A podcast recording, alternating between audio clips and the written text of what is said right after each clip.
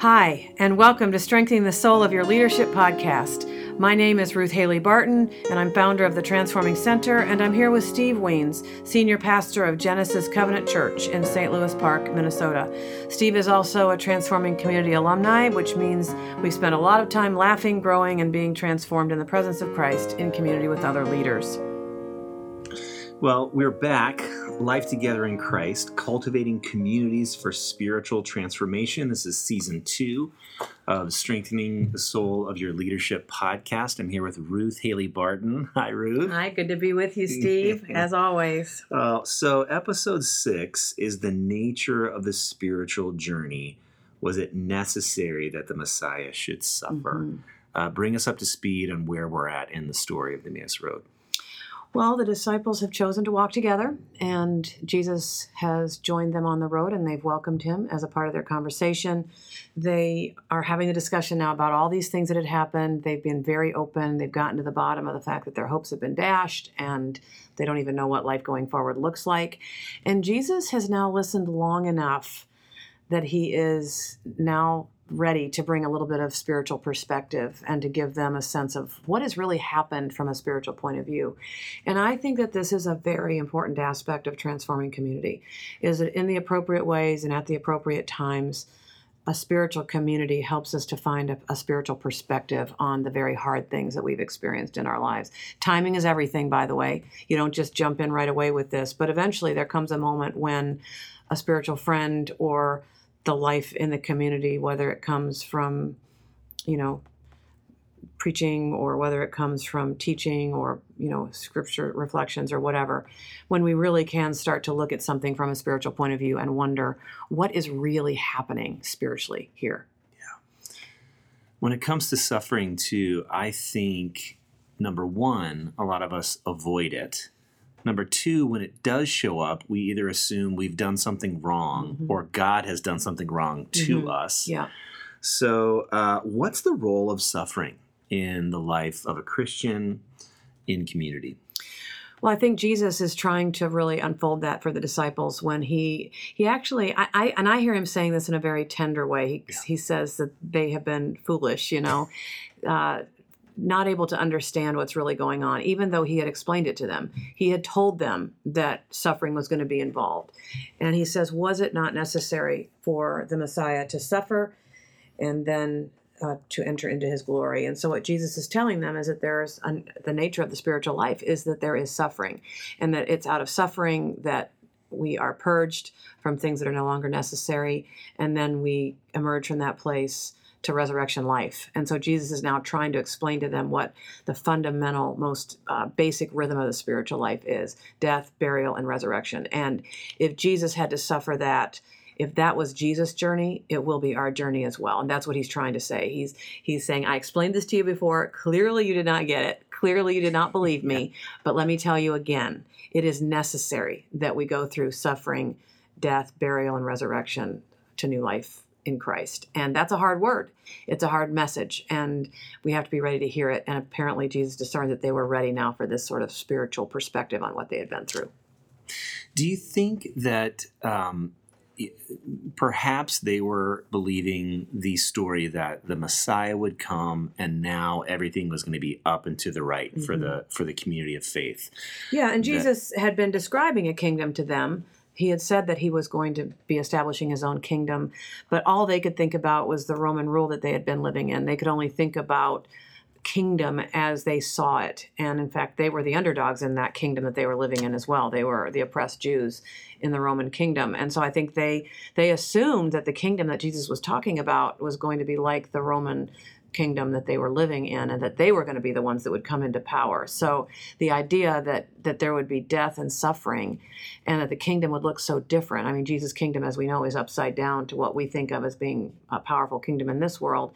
It was really hard, if, if not impossible, that for them to wrap their heads around what it would really mean to follow Jesus and what their lives would look like.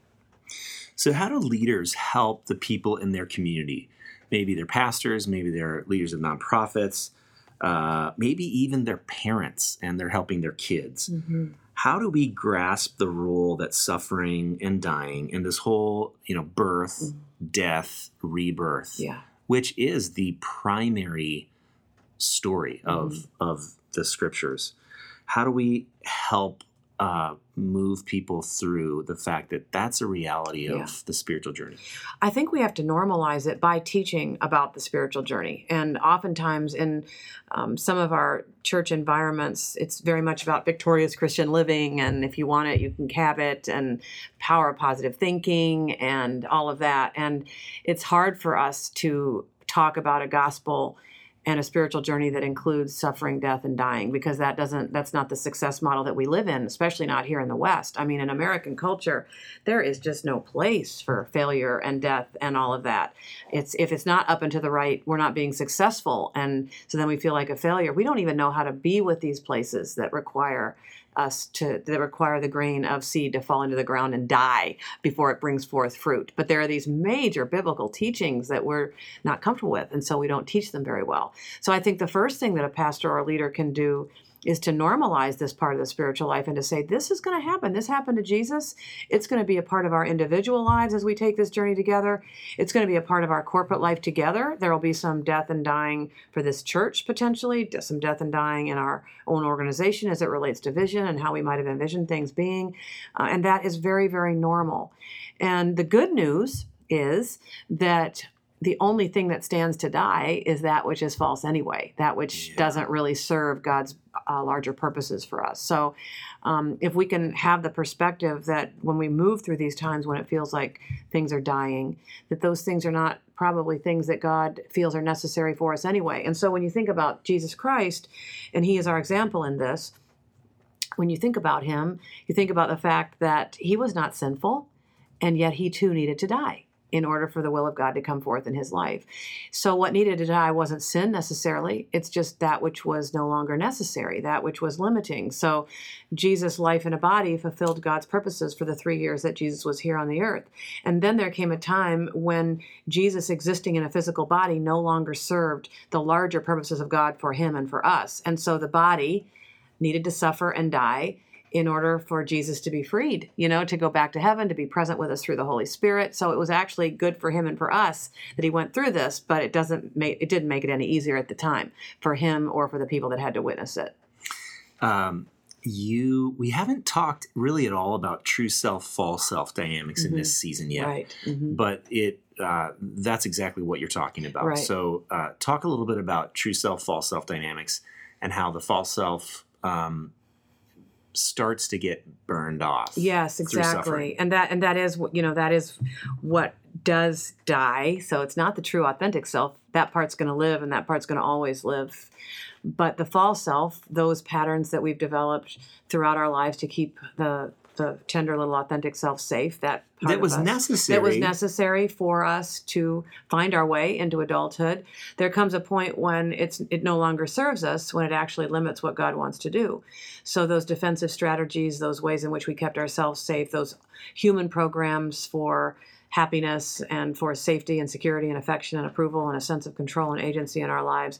Those are early stage developments, you know, and we develop those as children in order to find our way in the world.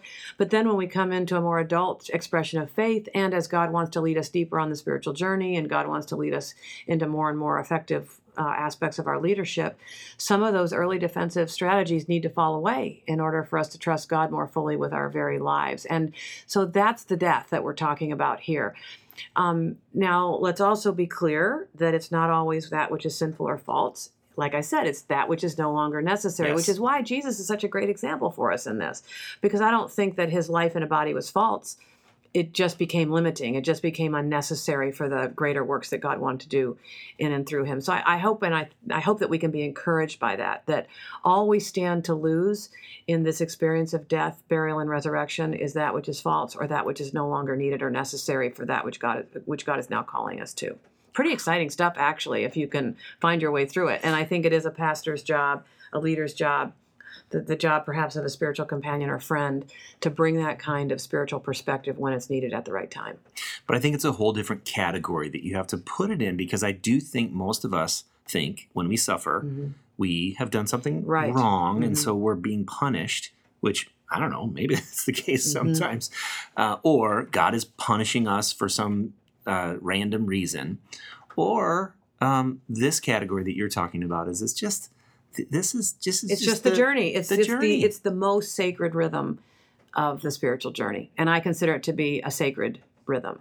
This this rhythm of death, dying, and uh, burial and resurrection. Let me read a quote from Father Thomas Keating that I include in the, this chapter because I think it's so striking. Father Thomas Keating writes that the spiritual journey is not a career or a success story. It is a series of small humiliations of the false self that become more and more profound. These make room inside us for the Holy Spirit to come and heal. What prevents us from being available to God is gradually evacuated as we keep getting closer and closer to our center, that place where God dwells within us as redeemed people. And sometimes it is suffering that initiates the necessary evacuations. We learn from Scripture in the book of Hebrews that even Jesus learned obedience through the things that he suffered. This is even the deep now, weeds. Like, this is the deep, Jesus. yeah. This is the deep weeds, Steve. Yeah. Well, it, it it reminds me of something Richard Rohr said, uh, and he said, uh, after the age of thirty, success mm-hmm. teaches you nothing. Right. Mm-hmm. And then he follows that up with something very uh, similar to what Thomas Keating said. Is he said, I pray for at least one humiliation a mm-hmm. day. Yeah. And so to that, you'd say, why would you do that? But then you think, well, if someone said, there's a path where you can be less defensive, mm-hmm. less um, graspy to everyone approving of you at all times, there, there is a path toward that. Do you want that? Yeah. Yeah, I want that. Mm-hmm. Okay, the path is suffering. Yes, exactly. That's right. That's right. And these deaths to the false self. Yeah. yeah. So that is exciting mm-hmm. when you can find a category for it, which means, and the category I think we're finding here is, this is about transformation and about letting go of everything that does not lead us right. to being loved by God and loving God mm-hmm. and others, and um, and and and moving toward those things that help us love God. Right. And, and I so. think if we can really grasp the, the nature of the spiritual journey as we're describing it here, then I think when those um, s- small humiliations come or when the sufferings come, we don't fight them so much, because we know what's happening spiritually. We can actually give ourselves to what it is and let God do God's work rather than holding ourselves tight and defending against what's happening. I think then then the lessons that need to be learned in those times and the um, the stripping away that needs to happen happens a little bit more easily because we're not fighting the process. We actually know what the process is, so we can, you know, lean into it a little bit and not fight God so much with what God's trying to do in our lives. Sometimes we create our own pain. We make the sufferings even worse by the ways we resist. Um, so yes. if we can know this, it means that we won't resist as much, and then it's not, it doesn't have to be quite as painful and difficult. So the first time that somebody goes through this, and I remember this in my own life in my early thirties, the first time you experience this is the reality of the spiritual journey. It is terrible. It's yeah. really, really terrible. But ever after the first time, it's just a little bit easier because you've been through it once, you know what it is, you know what God's trying to do, and you can actually even uh, watch for what God's trying to do and actually partner with God in it. Yeah. Beautiful, beautiful, yeah. Much easier the second, third, fourth, and fifth time. Never really, really easy, but just a little bit easier because you're not fighting. Yes. Ah, oh, so good. So, Ruth, uh, what I'm about to ask you, I need to say to everyone who's listening, you're one of us. You've been a pastor for so long, and even now you're not an officially in the church, but you're a pastor of pastors. So you get a little feisty with pastors who are endlessly organizing potlucks and fun things and events that keep people full and satisfied and happy. Uh, at the at the expense of helping us to surrender our life to Christ through suffering. Want to riff on that a little bit? Or did yeah. I just say the whole thing? No, you didn't. No. Um, I think you're getting at this issue of Christian busyness and the fact that oftentimes the invitation to be in a, quote, Christian community or a church is actually ends up being an invitation to Christian busyness, which is truly unfortunate and actually distracts people from the real journey yeah. a lot of the time. So not only are we not teaching them about the true nature of the spiritual journey and helping and helping the congregation or the community to be with each other in that place, but we're actually planning distractions all the time. You know, yeah. we're keeping people's lives so busy that there's no time to really attend to what's going on in the spiritual life. And so I think it, it sort of gets at what we think the church is for. and what we're putting our priorities on. So is it going to be on all these activities that we're going to plan and keeping everybody so busy that they're distracted from the inner life? Or are we going to create some spaces where people can actually attend to what's going on at the soul level and give over to it and let God do God's work? And are we going to cultivate communities where we really are paying attention at that level, and um, where our togetherness is framed by a commitment to be with each other in this place, to walk with each other through this kind of time in our lives? I think a fully orbed church is, or a community is going to be able to walk with people at whatever stage of the journey that person is in. And so in this chapter, I do talk about stages of faith, which um, is really a significant piece of teaching in our Christian tradition, which oftentimes pastors themselves are not all that familiar with the stages of faith. And so Bob Mulholland's work, Robert Mulholland's book, in Invitation to a Journey, uh, does a really wonderful job of describing the different stages of faith. But these are found in our tradition. These go way, way back, even beyond Bob Mulholland. But the stages are awakening, where we awaken to the presence of Christ. Um, purgation, where we see ourselves more truly in light of Christ's presence. We see the places where we are living in sin, or where we are still very dependent on our false self patterns. Uh, in purgation, God begins to strip away those things that are not necessary, or those things that really prevent us from union with God. So that's that's what's hap- that's what we're talking about here, that place of purgation, suffering, that sort of thing, where God begins to cleanse us from those things. And then that leads us to a place of illumination, where we're seeing God more clearly, where now that God has stripped away some of those places of bondage to false self patterns, we are experiencing greater freedom in God, greater freedom for God, greater intimacy with God and other people. Um, and he leads us into new ways of being and doing in the world. And that in itself then leads us towards a greater sense of union with God. And those are the basic stages of the Christian journey. And that teaching goes back in our Christian history. And, and I think Bob Mulholland does a really good job of describing those in his book, Invitation to a Journey. I just touch on them here.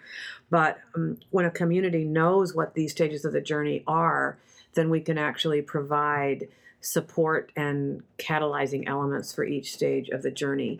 So no matter where you are on the journey, there's a place for you in this community. And I think that's a really important aspect of leading a transforming community, is making sure that there are places that are, um, you know, supportive and also even catalytic for these different stages of the spiritual journey. So early in the spiritual journey, there is a lot of excitement about our life in Christ, and there are a lot of resources that we want to offer, and the, you know, the Bible study, backyard barbecue kind of approach to community is helpful at that time. But then later on, it becomes a little less meaningful. And if that's all there is in yeah. the church, that means that a person who's really going through what's happening here in episode six, you know, this this place of suffering where God is stripping away, if the church has not been intentional to craft some groups or some places where it's okay to talk about this and to be here, then that person is probably going to have to leave the community, because they cannot find the support that they need for this part of the journey.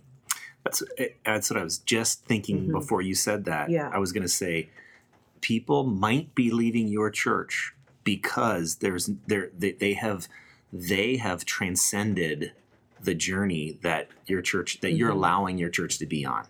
If yeah. it's just um, those early pla- those, those early, early stages, places, yeah.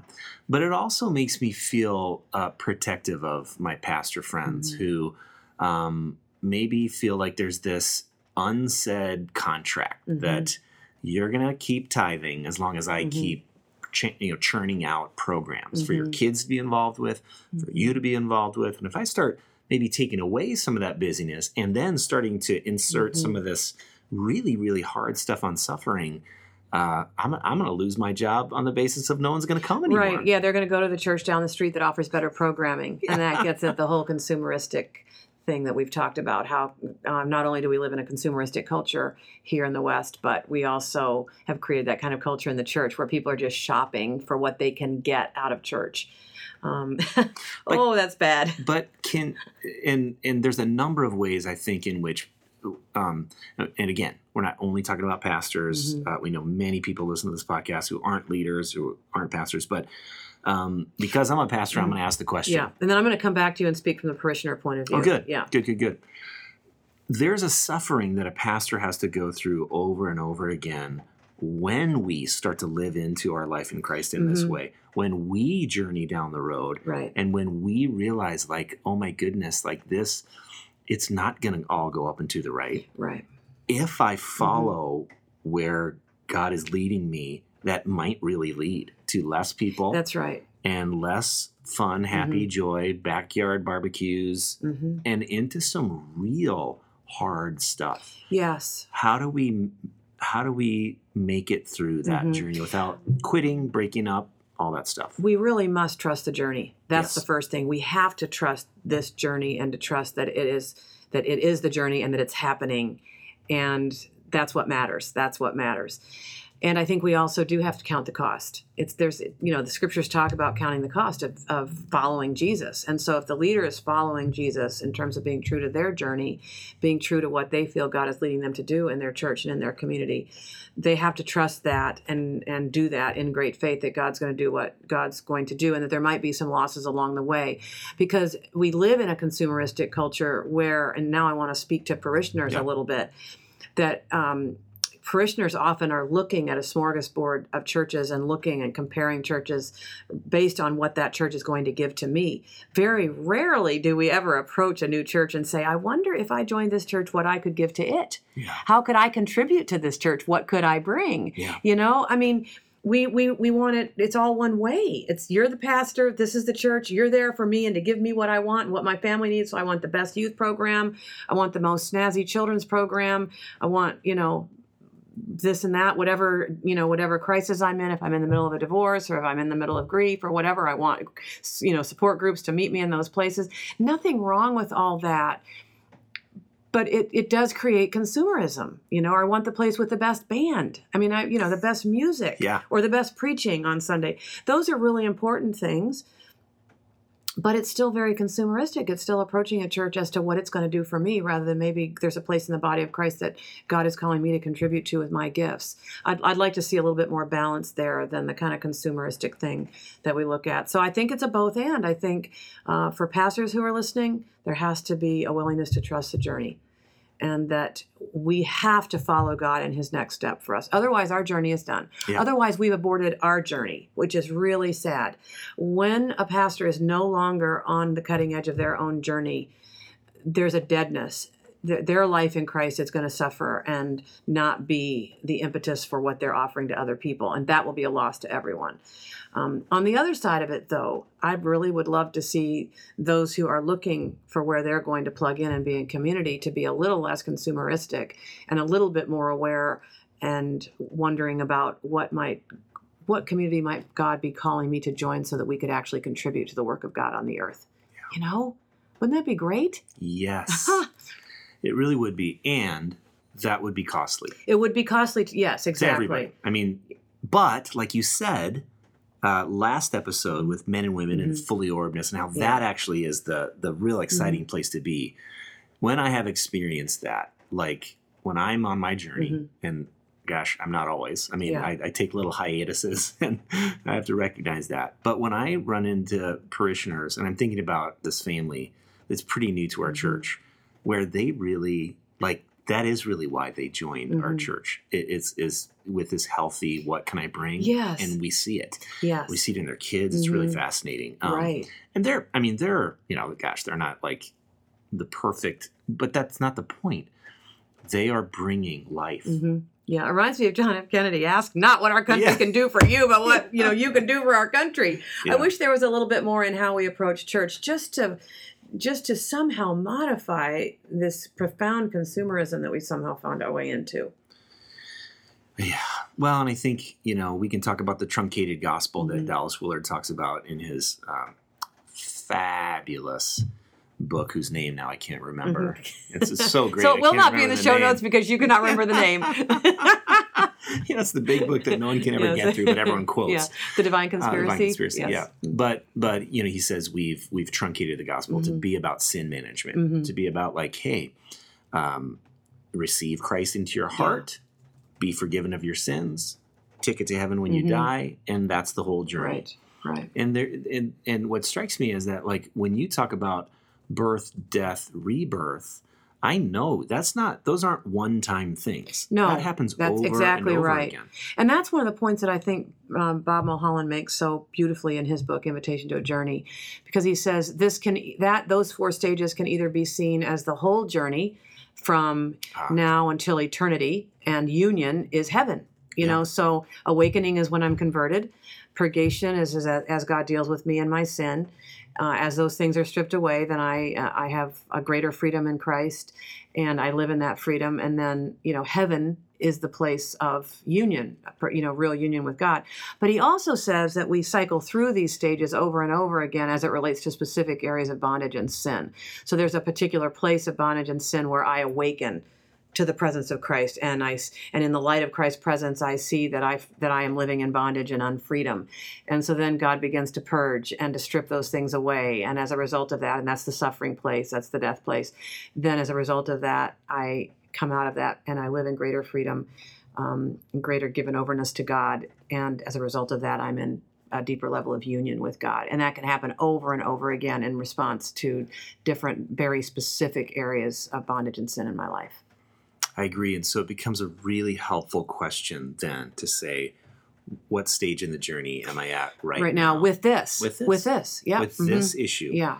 Or when you're listening to someone mm-hmm. else talk, whether you're a pastor or someone that's um, just in a, a kind of listening environment that we've mm-hmm. talked so much about in previous episodes, wow, I wonder what stage they're in. You know, yes. and that, that helps that you. That informs yeah. how you question and what you mm-hmm. wonder about with that person. And so you even think about pastoral care, mm-hmm. like how this understanding actually affects how one cares for people when they're in the midst of things that are very difficult.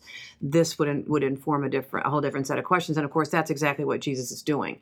Yeah. Um. In, in the story of the Emmaus Road, is that he's with them in a very pastoral way and is bringing a perspective that's actually very helpful to them and helps them to see what they're going through in a whole new light.